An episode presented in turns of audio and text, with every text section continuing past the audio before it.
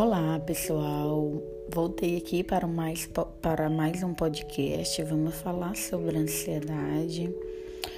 É, a ansiedade, geralmente, ela está presente nos dias da gente, numa correria que a gente, que a gente vive, né? Numa rotina bem atarefada Sabe aqueles, aquelas sensações de você não consegue parar de se preocupar, fica preocupado o tempo todo, sente medo que, e acha que não vai dar conta, sente até sintomas físicos, alguns sintomas físicos da ansiedade, é um nó na garganta, o coração acelerado mais do que o normal, um desconforto no abdômen, às vezes tem um medo de morrer, medo de enlouquecer.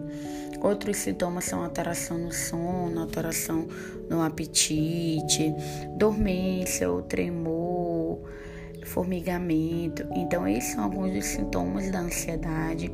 Geralmente, quando você sente esses sintomas, é importante que você procure ajuda profissional, tanto do psicólogo como do psiquiatra. Você sabia que o Brasil é o primeiro país que mais sofre de ansiedade do mundo?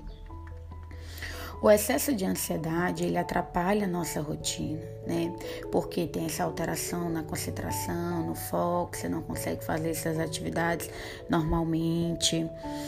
A ansiedade é um dos quadros que mais responde ao tratamento de psicoterapia, de medicação, de atividade física. Só que por que, que ela tem piorado e tem aumentado? Porque muitas pessoas não procuram ajuda tem vergonha de procurar o tratamento, ainda tem gente que acha que psicoterapia, psiquiatra é coisa de louco, enquanto na verdade não é. A gente precisa procurar ajuda e precisa tratar a ansiedade. A ansiedade é um sentimento normal que todo mundo tem, que é como se a gente tivesse em um alarme, frente a uma ameaça. Ela começa a ser prejudicial quando ela atrapalha a nossa rotina quando a gente tem consequências, a gente não consegue se concentrar como antes, quando a gente tem muitos prejuízos é, em relação a ela ter ansiedade, a, a gente ter ansiedade, quando a gente não consegue fazer direito a algumas atividades, como viajar, trabalhar, quando existe um sofrimento excessivo bom?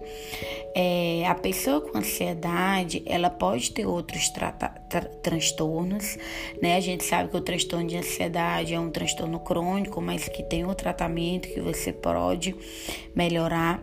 As pessoas que não tratam ansiedade, cerca de 40 a 60% dos ansiosos que não tratam, depois de uma década, ela acaba desenvolvendo outros transtornos, como a depressão, o abuso de álcool, às vezes o abuso de medicações também. É importante a gente falar que a, que a ansiedade ela não mata, apesar que existe um medo de morrer, que ela não enlouquece, ela te faz mal, sim, né? Mas que com o tratamento você pode melhorar é, algumas coisas que podem te ajudar é reconhecer primeiro que você é ansioso, é procurar ajuda, fazer psicoterapia, ir ao psiquiatra, fazer atividade física, fazer meditação. Hoje tem muitos aplicativos de meditação que é, podem ajudar é, ter bons relacionamentos, ter momento de lazer, de descanso, tentar ter foco. Foco é fazer uma coisa de cada vez, que quando a gente quer dar conta de tudo, isso acaba atrapalhando e nos deixando mais ansioso. A terapia cognitivo comportamental é a abordagem mais indicada para trabalhar a ansiedade, porque a gente trabalha a reconstrução cognitiva e isso ajuda bastante.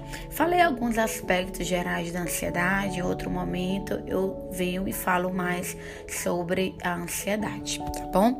Muito obrigado e até breve.